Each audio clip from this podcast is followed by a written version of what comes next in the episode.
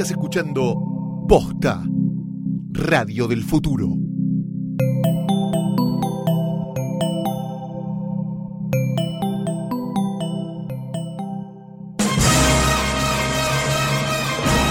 Buenas noches, buenas tardes, bueno, lo que sea, en el momento en el que estés escuchando este que es el tercer episodio de Hoy tras Noche, yo soy Fiorella Sargenti. Mi nombre es Santiago Calori. Ay, qué lindo, que menos mal que te presentaste. Yo Sí. este boludo Igual que hablo bajito al principio, Ivanchero no sé qué hace con la cortina y no se me escucha. Ah, sí, ¿no? Sí, Eh, me dijo mi quizás- familia, ¿no? Quizás tiene que algo que ver con, no, no sé, unos dineros que le pasé, pero no, no, no quiero decir nada. Bueno, eh, este tercer episodio de Hoy tras Noche, ¿qué está dedicado a alguien? ¿O no? A alguien. A alguien. Sí, Alguien. y alguien. Ay, sos repillo. Soy muy gracioso, sí, tengo como una cosa una de espectacular. Tenemos como siempre nuestros portarretratos, Claro no lo hicimos sí. la semana pasada porque este, estábamos muy, pre- muy preocupados y muy complicados, pero esta vez sí tenemos a Daniel Tiner con un este saquito en los hombros y una cámara de televisión, a pesar de que siempre se dedicó al cine. Tenemos a Rita Hayworth también, ¿no? que es como clásica acá. Y esta semana tenemos un señor al cual yo quiero mucho que se llama Al Adamson, o mejor dicho, que se llamaba Al Adamson. Al Adamson nació en 1929 y murió en el 95. La cosa es así. Era básicamente un Schlockmeister, ¿no? Como estos directores de películas de mierda que había por miles. No sé, Herschel Gordon Lewis, Roger Corman incluso, ¿no? Digo, y Al Adamson que hacía lo que podía. Básicamente lo que hacía era ¿Qué está de moda? Los motoqueros, hagamos una de motoqueros. Hagamos- Y tuvo varios esfuerzos, todos ellos bastante este, limitados. Entre ellos Sangre en el Castillo de Drácula, que recomiendo mucho que si alguien la quiere ver, es maravillosa. Un castillo de Drácula en Arizona. El conde Drácula vive en Arizona Bien, tranquilo. con su mujer. Sí.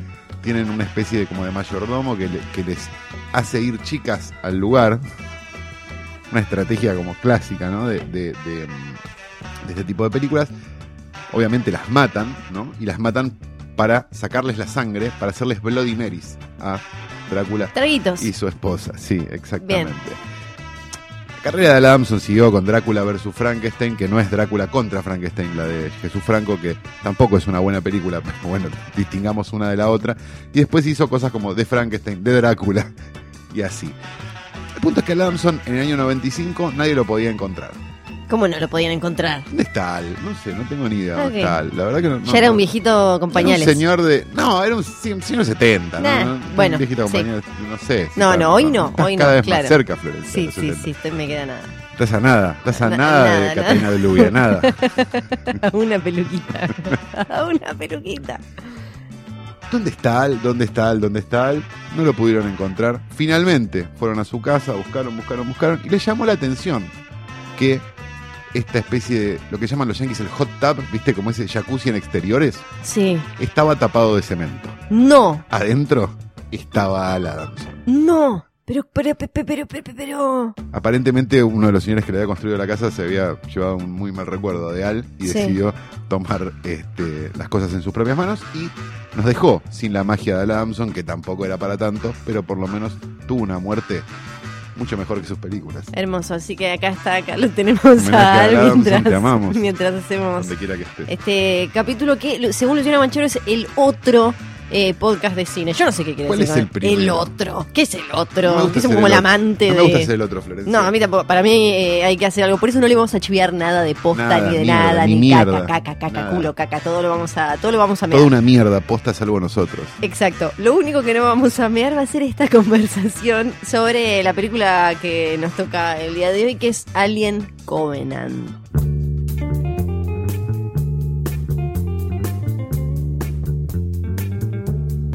No sé si no nos vamos a pelear, ¿eh? Sí, puede que nos peleemos, ¿eh? Porque yo me di cuenta que eh, me- la estaba cuando la estaba viendo al principio fue con las expectativas bajas, ¿no? Todos fuimos con las expectativas Sí. bajas, veníamos de Prometeo, ¿no?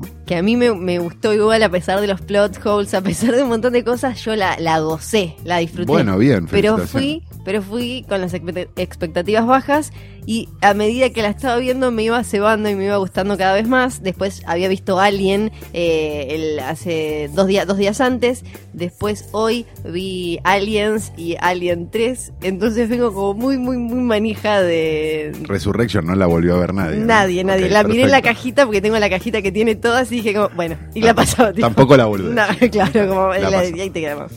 Eh, a ver, yo no, no- realmente no pude gozar de Prometeo porque no, nunca pude gozar de un, de un salapantallas de Windows, digamos. Me parece que está ahí, es funcional, pero Ah. Sí. aburre, ¿no? Después Sí. de un rato. Bueno, lo, lo loco con eh, Covenant, que desde ya les decimos que esta conversación va a tener spoilers. Es una si secuela de la precuela. Sí, claro. porque la si no la vieron, si no la vieron, eh, dejen, denle pausa a esto, vayan al cine, vean, Vean. Alien Covenant y después vuelven. Sí, es, es tramposísimo porque en realidad es claramente una secuela de Prometeo. Pero nunca te nombra Prometeo por las dudas. Te la nombra, te la Pero un nombra. poquito. Pero en la ya cosa- pagaste. Para claro. cuando te nombra Prometeo, ya pagaste. La cosa es que en el afiche no está. No. Es claramente una secuela de Prometeo. Iba a ser Prometeo 2, digamos, pero como no, no garpó el título, le pusieron Alien Covenant, que ahí empiezan a aparecer igual. eh, es como termina convirtiéndose en algo más que Alien, que son eh, los pedos y los mamos de Ridley Scott, ¿no? Porque ya el nombre es bíblico. Viste que él cuando no te hace una. Bueno, después tiene todas esas más terrenales que no, me gustan mucho, pero eh, o te hace, o la ciencia ficción, así como la creación, el mundo, qué somos, a dónde vamos, tipo Blade Runner, o se mete con, eh, como esta, ¿cómo se llamó? Con la de Moisés, con Christian Bale, que ya está, me olvidé el nombre, dioses, y no, ¿cómo Ah, era? sí. Reyes, no sé qué, no sé cuánto, y se mete con todas esas cosas. Ya en el nombre Covenant, que vendría a ser como... Es como una, un grupo de es como unas brujas, ¿no? Sería Sí, el- se usa es- para brujas como que Se usa una- para brujas, pero la otra acepción es, vendría a ser como, como pacto, ¿no? concilio, claro, y viene, y viene de, de como por ahí. Y, eh, y en realidad es una secuela directa de Prometeo, 10 años después, se cruzan ahí con, con lo que quedó, los despojos de Una la nave espacial va a un lugar, escucha una señal que le llama la atención y decide desviarse para este, ver qué es lo que pasa ahí. Y pasa ahí lo que su- todos suponemos, ¿no? Sí, claro, eh, pero a mí lo, lo que me gusta de Prometeo, lo que me gustó de Prometeo y de Covenant, más de Covenant todavía, que me parece que está, es más redonda, es más redondita que, que la, la anterior, es que extiende el universo de Alien y lo lleva para lugares que no son nada que ver, porque Alien arrancó siendo, usando la ciencia ficción para hablar más de, o sea, además de que en realidad es una película de terror, volvemos siempre al terror, eh, eh, habla de el- la ambición material. O sea, ya en la primera película es todo el tiempo Wayland, la industria, la, la corporación esta gigante que eh, no le importa a la gente, que dice como no, agarremos el bicho. En la segunda ni hablar, en Aliens está todo el tiempo presente esto como de, de la guita, la plata y, qué sé yo. En la tercera también, cuando ella termina en, Ripley termina en esta cárcel donde hay gente, de- están estos chabones trabajando y demás. Pero de golpe, ahora con Prometeo la llevó para el mambo este Blade Runner de la creación y ubris y, y demás, locura por la- saber de dónde venimos y a dónde vamos, la mortalidad. Eso me gusta. Debe ser porque tiene 80 años también, ¿no? Sí, tiene Debe- 79, debe, Debe no tener que bastante, bastante móvil para una para un señor de 70 la película. Hay que reconocérselo. Digo, hemos visto otros esfuerzos de directores que han crecido y ha pasado el tiempo. Y medio que te querés cortar los huevos con las últimas de Kurosawa, no sé. Sí, En este caso es como bastante razonable. Yo iba con las esperanzas cero. por el piso. La película me parece que cumple. Razonable, me dijiste. en Me parece momento. razonable. sí. Razonable. Sí, no, no, no, no entra en el top ten de nada. Una película entretenida, definitivamente. Es una película que funciona. Es una película que te se pasa rápido. Pero me parece que, digo, no sé si era necesaria otra película más de Alien. A eso voy. Sí, bueno, él ahora quiere hacer tres más, ya tiene Claro, otra ahora más. que funcionó. Eh, Lo que tiene- pasó con, con, con Prometeo 2, que Sí, no fue y se que- llamó sí, Alien Covenant. y demás, es lo mismo que pasó con, con Noche Alucinante, que nosotros vivimos en un país donde las Noches Alucinantes están desfasadas un número. Sí, Porque Diabólico, la primera Noche Alucinante, Evil Dead, digamos, no funcionó. Entonces a la segunda no le iban a poner Diabólico 2 si la primera no había funcionado. Entonces le pusieron Noche Alucinante, con lo cual Evil Dead 2 es Noche Alucinante y Evil Dead 3 es Noche Alucinante 2. Claro. Y así, estamos desfasados como con la zombie en Italia. Sí, claro, tal cual. Bueno, y ahora él igual quiere seguir jodiendo con todo esto porque la próxima que haga dice que eh, va a ser una que esté entre Covenant y Prometeo.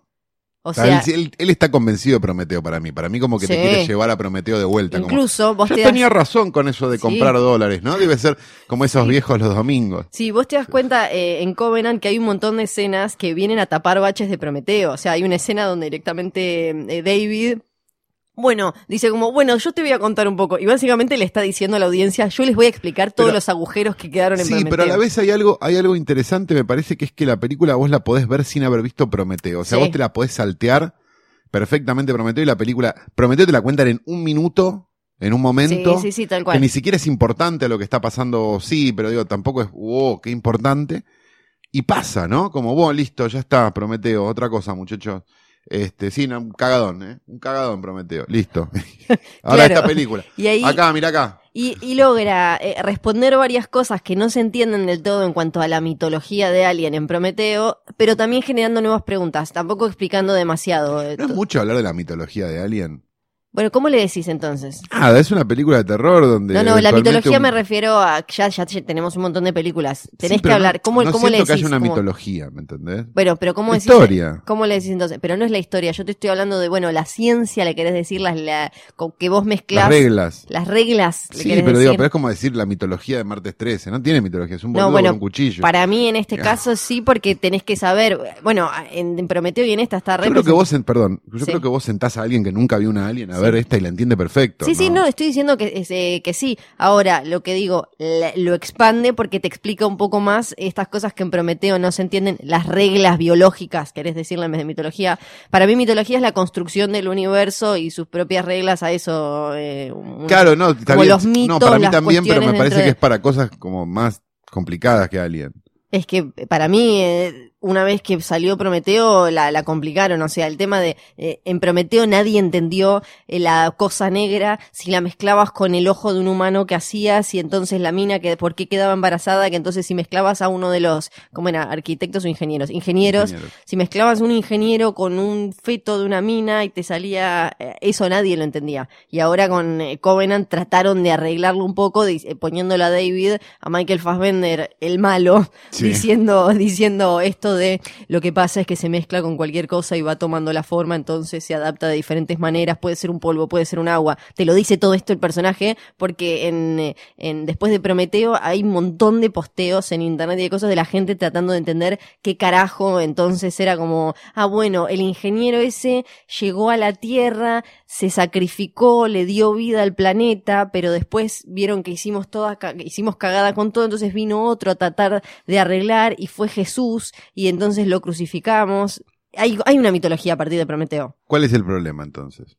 Prometeo es el problema. Prometeo sí, es la que instala todas estas cosas, pero Digamos, para mí... Si no, si no hubiera existido Prometeo, o sea, si vos te sentás a ver esta sin haber visto Prometeo, no tenés todos estos No, problemas. pero para mí igual lo, lo que me parece interesante es cómo sin Es ser- Alien, digo, es la, es, el- es la, es polémica en el bar. Digo, entra Sofovich, entra Rolo Puente, viene una mina en culo. No hay mucho que explicar. Bueno, pero fíjate, eh, fíjate cómo es una franquicia que tiene sus fórmulas, pero a la vez hicieron cosas como, o sea, ya la 2 de James Cameron, sacando que, que es un, es un zapato ¿Podemos dirigiendo para terminarla con John Cameron? Sí, sí, eh, Digo, James Cameron, ¿podemos terminarla una vez basta. y decir que no es un buen director? No, eh, a- además de que no es un buen director y que Aliens está siempre muy arriba en ¿Puedo el usar lenguaje de- técnico? Por favor. ¿Podemos decir que David Fincher en la 3 se lo coge con la pija muerta? Sí. Ah, ok, pero- perfecto, me deja mucho más Ahí vamos a estar, me parece, de acuerdo nosotros y van a venir boludo de afuera a matarnos porque siempre Ah, Aliens Avatar, morite, aparece, boludo. Aliens aparece re baba. arriba en los rankings de las películas de Alien y para mí es Para mí es claramente la- inferior a la de Fincher. Desde- Tercera, como co- siendo muy benevolentes es la tercera. Sí. Si no te pongo Alien versus Depredador antes. Yo no, yo te pongo a Covenant antes. No, Covenant Pero, sí, claramente. eh, pero eh, no, viendo La, la la- lista la de Alien es. Alien, el Sí. octavo pasajero. Sí. Alien 3, sin lugar a ninguna duda, No, la Alien existencialista, sí, la Alien Dark, la Alien todo mal, el la diseño Alien de sin todo, futuro, las actuaciones. dirigida todo- por David Fincher, Sí. Que dijo, vos así, ah, te la dirijo la película, y no se puede creer lo que hizo, y los efectos especiales de Chris Cunningham, que tenía creo que 18 años cuando hizo la película, que era, para, para referencia de la gente de Chris Cunningham rápido, el que hizo el video de los robots de Bjork.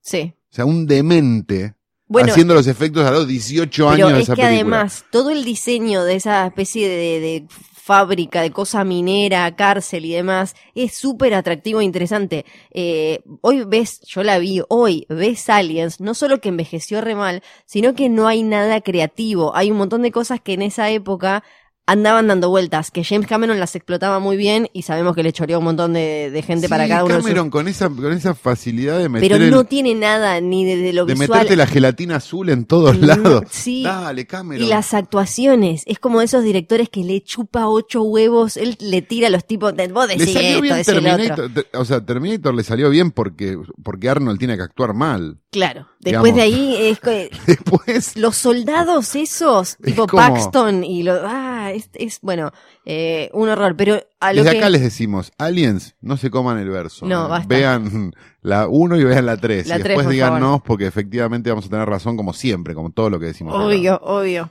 Eh, salvo cuando bardeas, se lo hagan. Eh, y, pero, pero lo que me llama la atención es como, eh, lo que me parece interesante, como en Prometeo y en Covenant, Ridley Scott se adueña y lo lleva para sus propios intereses y las cosas que él quiere contar, un concepto que ni siquiera era de él, porque Alien no era su, no fue su idea. Esto es Alien, importante no fue decirlo. nada. Estaba, estaba por meter esa cuchara. Alien es Hagamos de un Dan de O'Bannon. historia, sí. Hagamos un poco de historia. Alien es de Dan O'Bannon. Dan O'Bannon de verdad inventó Alien y de verdad tuvo la idea de esta película. Sí, Y claro. Dan O'Bannon después fue un director extraño que tuvo algunas, algunas cosas muy interesantes. El regreso de los muertos vivos siendo la más conocida. Y escribió probablemente uno de los mejores libros de guion que vos puedas leer en tu vida. Eso son como las Él dos hace unos añitos. Él de hace unos añitos que es brillante. Sí, que ya la tapa está buenísima. Que Cambia. el- sí. radicalmente el, el- lo que pensabas de, de- de los guiones. La verdad es, es increíble el libro. Eh, es gracias a él, no es gracias a Ridley Scott. Ridley Scott entró, hizo la película, todo bien, le, com- le, le copó en un momento. Claro, lo que hizo él para mí fue tomarse en serio la ciencia ficción y él, él dice de Ridley Scott que cuando le trajeron el guion y le dijeron, che, ¿te interesa hacer esto? Él dijo, bueno, es un muy buen guion, clase B, vamos a hacerlo como, como una película A, o sea, como una película grosa y ahí se empezó a fijar en, eh, en la- los, el diseño, en los actores, como que lo que él metió me parece, eh, a Fox se los ganó también porque parece que cayó con un montón de storyboards, o sea, se tomó en serio, no quiso hacer algo tipo Corman, quiso hacer algo bien. No quiero ser el distinto, pero quizás lo sea. Tengo un problema con las duplas de hermanos que dirigen porque siempre me gusta el otro hermano. Con los Ay, sos re pesado. Con el- Jonathan Demme y Ted Demme me gusta más Sí. Ted Demme. Un besito, donde quiera que esté Jonathan Demme esta semana. Y este. mm, Tony. Y me gusta más Tony, sí. Sí. Pe- sí, pero el último Boy Scout, mami. Sí. De sí, verdad. Sí, bueno. For real. Bueno, igual me parece que es un gran dúo de hermanos, no solo, sino también hasta en la Pero tele. aparte te das cuenta que era obvio que te decían, ¿con quién querés ir a cenar? ¿Con Ridley o con Tony? Quiero ir a cenar con Tony. Sí, sí, ahí, a cenar querés ir con Tony, pero yo no, no, sé- Ridley debe ser un, em- es como un, es como un, No, es no un sé. Nolan viejo. no sé, no sé. Bueno, igual, la- la- siguiendo un poco con Dan O'Bannon, que me, me causa gracia, porque mm, eh, yo me lo imagino en la casa siempre puteando por cosas como esta, como Alien, nadie se acuerda, a Alien la relacionan con Ridley Scott y era, y era de él, y, y después también con el tema de que con el regreso de los muertos vivos, no solo, eh, o sea, es la primera película en la que aparece esto de que comen cerebros, qué sé yo, que quedó reinstalado y nadie se acuerda también de él, si bien no era, no era su idea. Y algo muy, muy loco que él decía cuando le preguntaban como, bueno, vos, eh, ¿en quién te inspiraste para ser alguien, para pensar a alguien? Y él decía, yo no le choría a uno, le choría a todos, porque está lleno de influencias y de cositas que ya habían aparecido en la ciencia ficción en Alien. Exacto. Hablemos un poco de con qué películas conecta esta específicamente. Claro. Me parece que hay como, como dos o tres cosas que, que, que, que mueven a la película. Esto, obviamente, ya dijimos, vean la película antes, con lo cual la primera cosa con la que deberíamos conectarla es algo que spoilea la película, que es la idea de las máquinas contra los hombres, ¿no? Y de las máquinas que se rebelan contra los hombres. La conexión más obvia es 2001, dice del espacio, ¿no? No se cae Sí. maduro, este, pero habría que nombrarla. Este, y después una película muy mala, que, que es la única película que dirigió Stephen King, o Stephen King, no sé por qué dicen Steven, sí. ¿no? Pero Sí, bueno, no Stephen sé, no King. queda claro.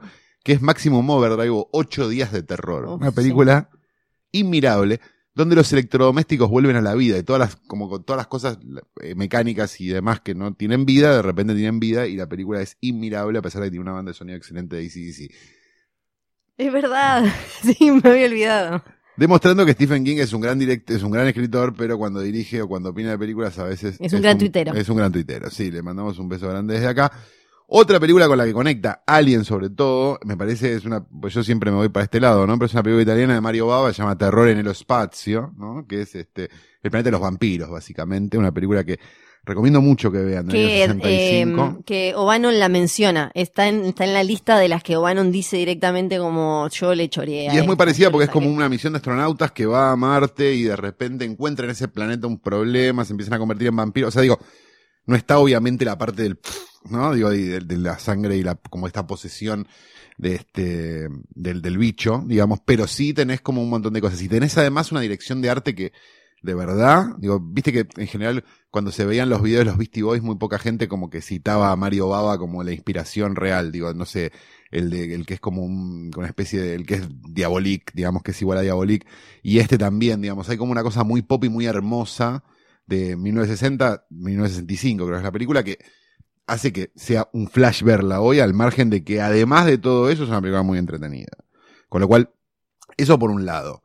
Este, vos tenías, ¿no? Sí, Conexiones. sí, sí. eh, está, eh, bueno, eh, tanto Covenant como eh, la original está el tema de eh, la, esta llamada de alguien, como una llamada de auxilio que nos llega medio mal porque nos escucha, porque Exacto. no sé qué. eh, y entonces nos acercamos y resulta que hay un bicho malo o algo así. Está en Forbidden Planet, por ejemplo. Hay mucho de ciencia ficción eh, viejísima en, en todo lo que tiene que ver con alguien. El Enigma, o, eh, que también.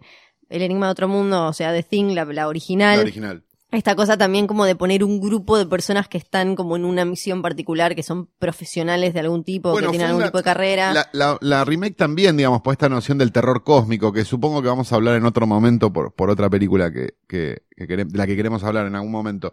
Digo, pe- pero está esa noción también en las Alien en general, digamos, como esta cosa sí, de, sí, sí, claro. del, del- del- la cosa que viene, digamos, obviamente en los 50 el de, este, había como otra idea, ¿no? De los extraterrestres en realidad eran una, una fábula que en realidad lo que hacía era explicar el comunismo, ¿no? Sí. O sea, el extraterrestre venía del planeta rojo, digamos, había como una serie La otredad, lo exacto, había, diferente. exacto, había como otra cosa y era una amenaza, ¿no? Claro. Digamos que era justo la época donde todos estaban buchoneando con todos, con lo cual es muy lindo. Otra de los 50, It, The Terror from Beyond Space, la amenaza de otro mundo, que también está como esta cosa de llegar y de golpe supuestamente había gente y es quedó mala, uno mala, ¿eh? solo. ¿Viste la del pepino gigante? No me acuerdo. Que tiene como un, es como un pepino con ojos. No me acuerdo si es esa. Me parece que sí. Me mala. parece que sí.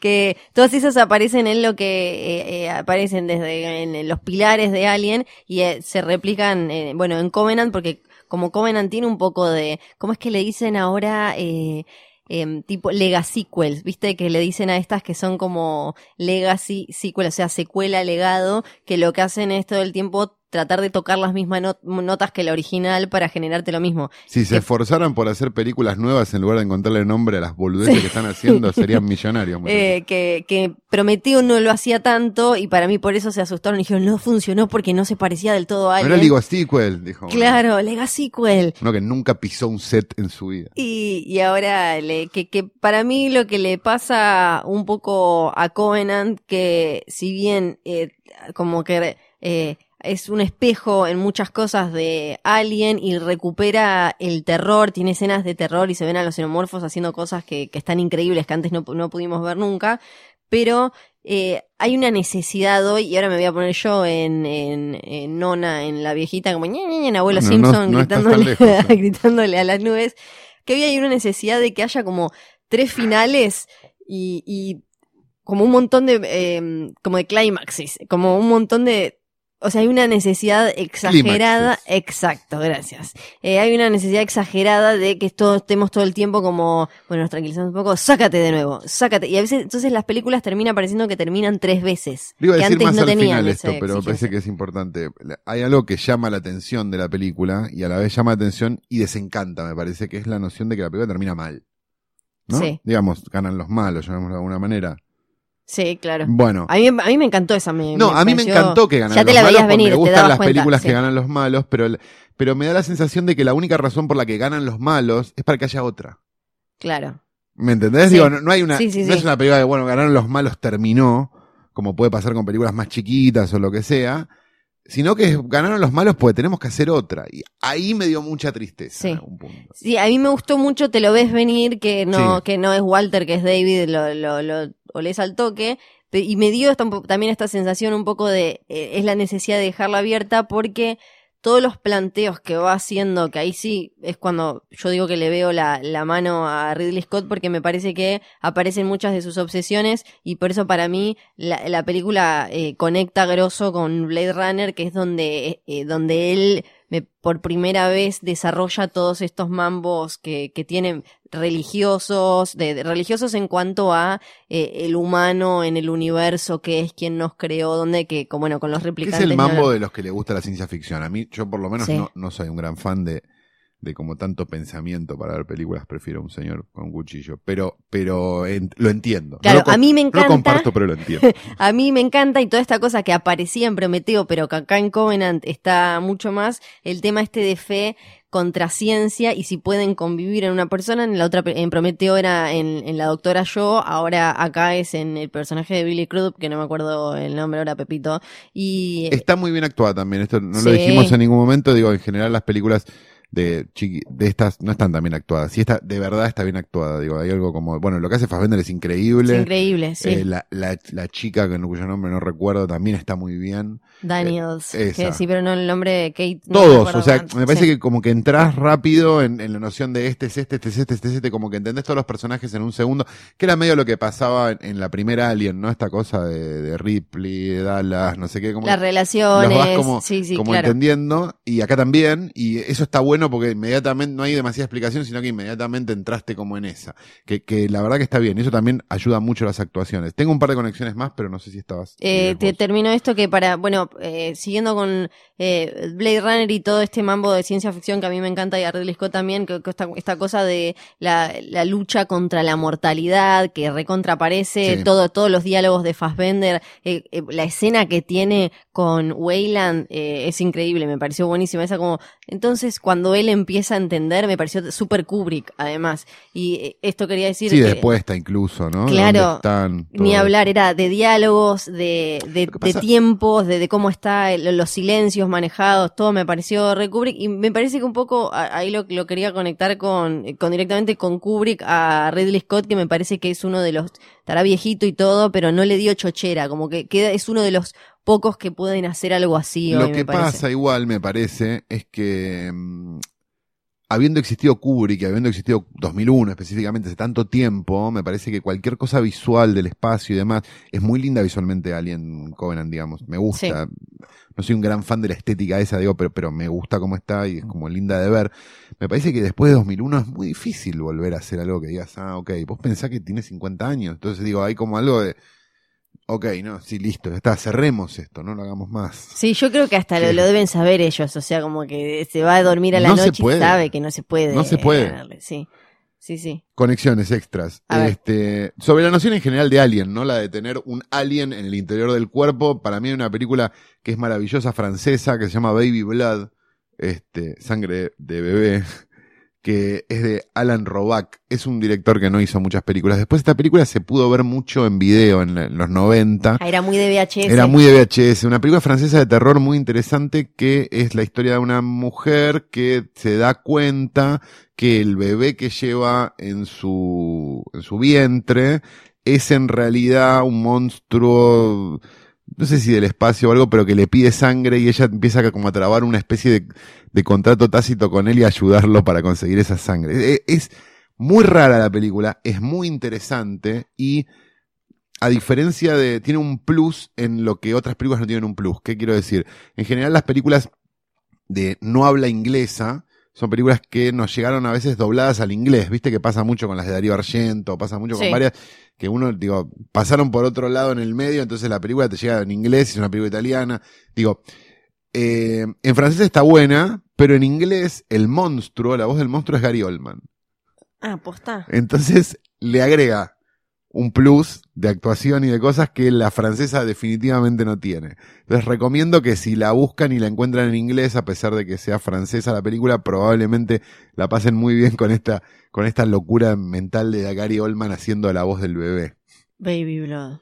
Y por otro lado, Alien, la primera, Sí. generó un subgénero en Italia. Viste que Italia es como un, lugar donde ¿Qué onda? Sí. Exacto, salió la Alien Exploitation, digamos, ¿no? Donde apareció, mejor dicho, aparecieron en varios lugares del mundo, ¿no? Estaba Criatura, que era una película que se veía mucho también en el VHS, que era bastante mala. Estaba la una inglesa también muy mala llamada Inseminoid, no sé si se acuerdan, donde una mujer es poseída por un extraterrestre, pero primero se la coge, ¿no? Porque, digamos, Sí, hay que claro. hacer como el, ¿no? Ni hablar. el intermedio, este, y llegó a Italia, obviamente, el, el fenómeno a manos de el querido Luis Coates, que en realidad se llamaba Luigi Cozzi. Somos amigos en Facebook, me gusta ser amigo.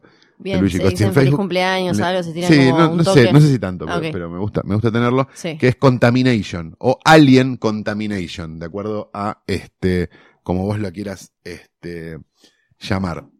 Depende el, Ya este, directamente le habían puesto alien la palabra. No, es así. Estaban filmando una película de terror, que nada, Sí. poco o nada tenía que ver con esto. Era como de hombres lobo la película, ¿sí? Sí. Pero le, le llegó, un, esto es 1980. Recordemos que Ahí Alien es 79, creo. Che, la está pegando mucho una que se llama Alien. Y al principio de la película le metieron dos huevos que se rompen. Perfecto. Y a partir de ahí la película se llamó Alien Contamination. La recomiendo porque no es tan mala. Y es muy divertida. Y de se ver. consigue fácil. Es- una película que debe Más ser sí, relativamente fácil Eh. de conseguir. Esas películas de terror musarela que a, mí, en lo personal, me divierten un poco. Qué paquero de los tanos que sos, bro. Soy de familia italiana. Muy- Sí, bueno, yo me llamo Fiorella y no, no, no ando viendo cualquier porquería que hacen los tanos. Pero bueno, está, está No bien. entendés nada. No entiendo nada.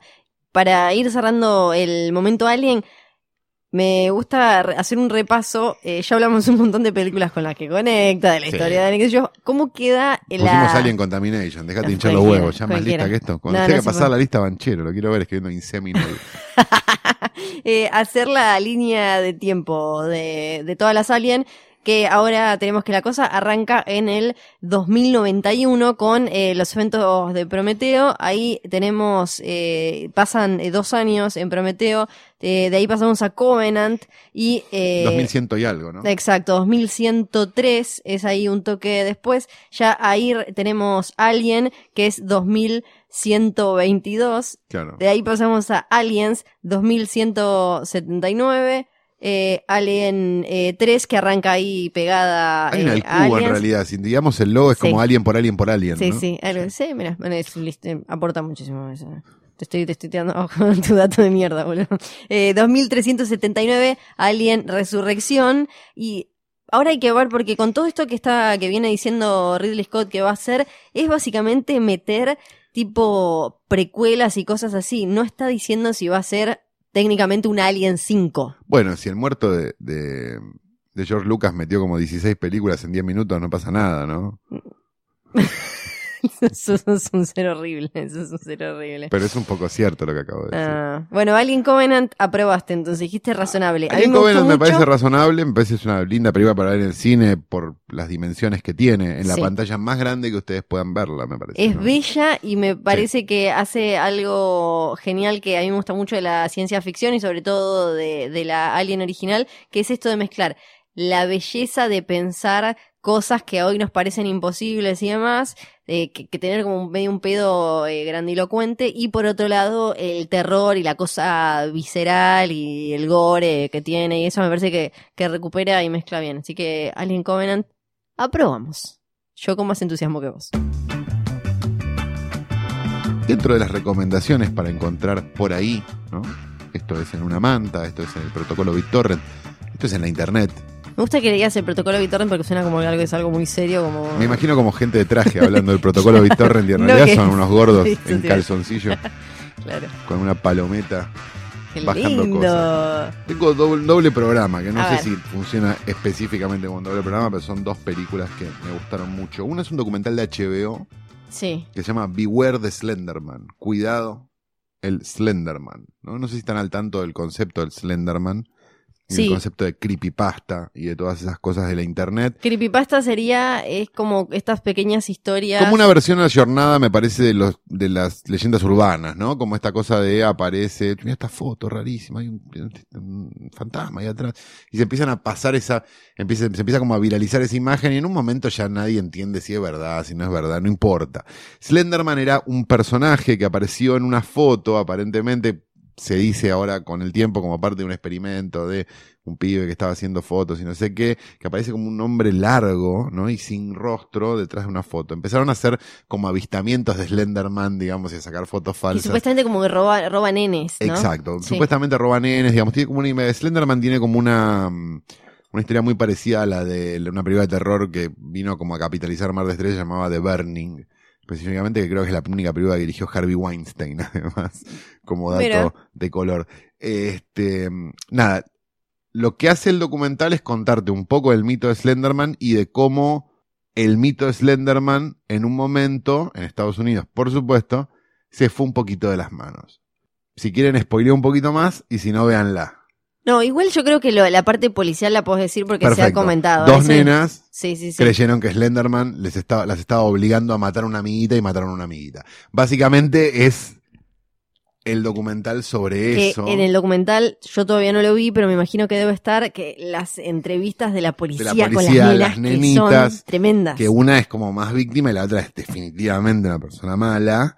Digamos, y es como, es increíble, Sí. digamos, es como de para helarse la sangre. Como documental, sí, viste 100 mejores, pero la verdad que el tema está tan bueno que llega un momento donde decís, bueno, esto está muy bien. Y además hasta lo podés conectar con la realidad porque un poco pasó algo similar pero que salió desde otro lado ahora con el tema de la ballena azul, que es algo que salió de internet y en internet tenía un significado que era eh, un- unos rusos en un chat de Facebook que era suicidarse virtualmente, no era suicidarse real, qué sé yo, que de, de golpe los medios lo levantaron, se... se Se perdió un poquito la de- traducción, digamos. Exa- tal Claro. cual, se perdió en la traducción y terminó convirtiéndose en un quilombo internacional y, y cagándole la vida a la gente y demás. Como que hay una un cosita. andino preocupado y una todo, serie de todo, un montón de Acá gente. tele. concretamente sí pasó algo. Sí, claro. No, no, no sé si la llegaron a matar, esta es la duda que tengo. No, me parece que no, me parece Pero que la zafó. fuerte. Sí, sí, sí, Sí. grosso, grosso. Eh, nada, recomiendo, pues está buena, pues funciona como un thriller, o sea, funciona, digo, para los que no ven documentales, a lo mejor es una buena puerta de entrada. Y por otro lado, una película independiente que se pudo ver en Bafisi este año, australiana, del año 2016, está por ahí para ver, no, no es muy complicado, no es que tienen que ir al Bafisi este, para verla, que se llama Hounds of Love, que sería algo así como cachorros, no, Hounds Lo, es, eh, cachorro 6 me fue, es como, eh, digo, es, Hounds es como perros a huesos. Sabuesos del amor, Sí. exacto. Eh, que cuenta la historia, está buena porque digo, cuenta la historia de un matrimonio que tiene por, por hobby secuestrar adolescentes, hacerlas pasar por un calvario terrible y, termi- y las termina matando, como en parte de un ciclo. ¿Sí? Bien. Nosotros vemos el final de un ciclo vemos el comienzo de otro. Digamos, cuando secuestran a la chica y demás, y bueno, pasa por una serie de, de cosas tremendas y demás. Este, hasta que la chica se da cuenta cómo funciona ese matrimonio y que es un matrimonio que funciona en base a, digamos, el poder de él, digamos, y la inseguridad de ella. Y empieza a tratar de minar en ese matrimonio como una cierta inseguridad para poder escaparse. Como si es una película sobre secuestro, es una película de encierro, es una película de terror, etcétera, pero con una cierta inteligencia, es muy pequeña, muy linda. Creo que de- es la clave en ese muy tipo linda visualmente, no muy linda de ver porque pasan cosas terribles, digamos, más cercanas a Last House on the Left, digamos, todo lo que pasa, pero este visualmente muy linda, digamos, que es algo que en general las películas más ásperas no se ven tan bien. Viste que hay como algo de, Más ásperas, me gusta de eso. eso. Bancada por el gobierno australiano, ¿no? Que- Mira. Mira, mira, Mira. mira. Los que se quejan of Inca. Love. Hounds of. Love, muy recomendable, Love. está por ahí en una calidad muy linda, así que no debería ser difícil, muchachos. Corra entonces usted, señor, señora, al protocolo BitTorrent, Mantero. y No, Mantero no se puede decir acá, ¿no? Porque ese es otro. No, ese es otro. que ah, no se puede. Y estamos peleados mucho. con todo el resto. Otro podcast que No desprestigia podemos. mucho esta cadena. Sí, sí, sí, no podemos, no podemos.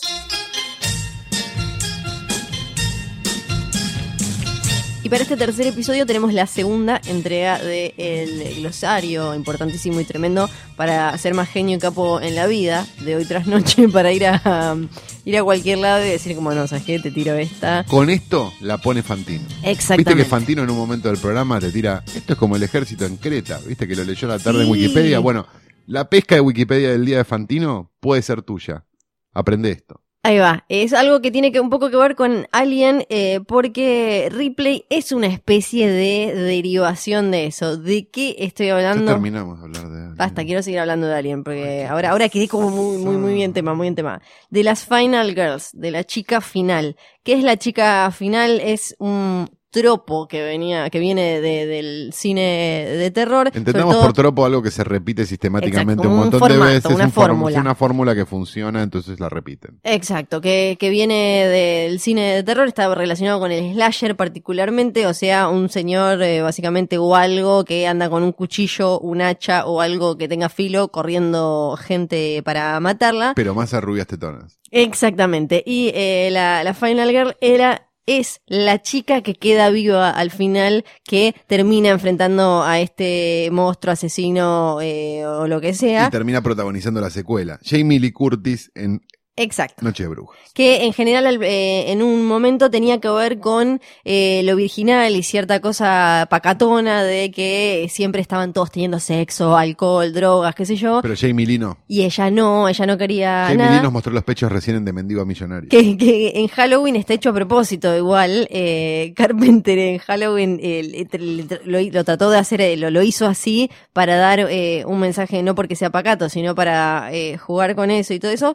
Pero eh, después, en realidad, en eh, Black Christmas, que es anterior, en el 74, ya hay una Final Girl, pero era medio... este, Era, no- Black Christmas, que no es una gran película de terror, es mucho No. mejor Sangrito Papá Noel, que vino un poquito después. Bueno, Silent pero- Night, Deadly Night. Si es por Papá Noel, es asesino. Sí, ¿no? claro, pero quedó como la primera en un montón de cosas, Black Christmas, Sí. que tiene una Final Girl, pero está embarazada, como quiere abortar, como no, no es muy virginal esa, esa Final Girl. Eh, y en general eran morochas, son morochas porque la rubia tetona es la, La primera que muere. La primera que muere. Esto después es algo con lo que se juega mucho y las películas más meta, como por ejemplo The Cabin in the Woods, lo manejan, eh, o Scream, por Scream, ejemplo. claramente, claro. Exacto, o es lo que hizo Josh Whedon en Buffy, y no estoy hablando de la S-E-R-I-E, estoy hablando de la película, porque vos no me dejas hablar de, no, no, de no, no esos habla otros productos.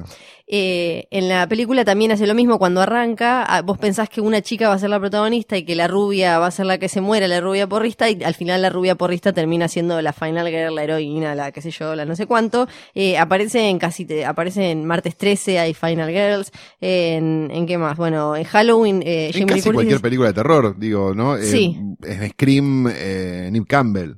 Claro, que, que se, se juega con, con esa fórmula. Y la gracia, además, eh, tam- también se hacía porque. Pensé lo porque- que hicieron el verano pasado si me acordara de esa película. Sí, y que queda, queda el novio también, pero queda ella, ella, siempre. queda sí. eh, Jennifer Love Hewitt. Exacto, muy bien. capo, muy me bien. acordé. Sí, que después, después empezó a cantar, ¿te acordás? Tiene una canción con. eh, ah, pero está en el video nomás. en Tenía buenas tetas. Sí, eh, yo eh, casi lo digo yo, pero te dejé que lo dijeras vos.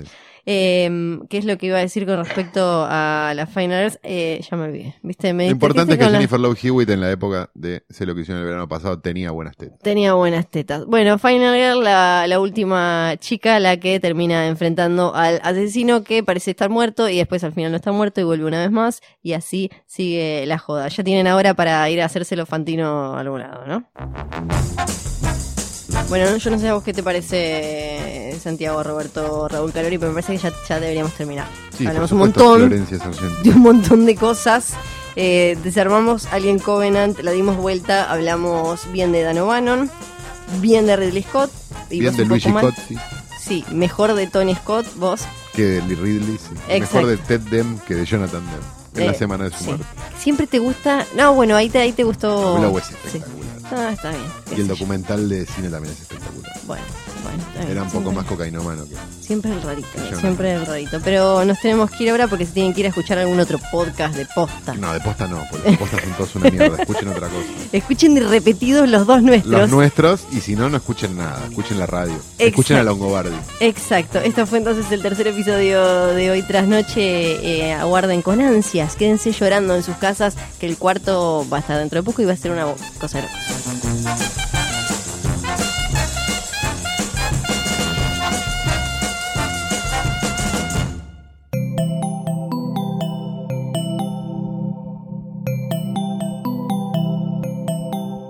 Si te gustó este episodio, hay mucho más para escuchar en Posta.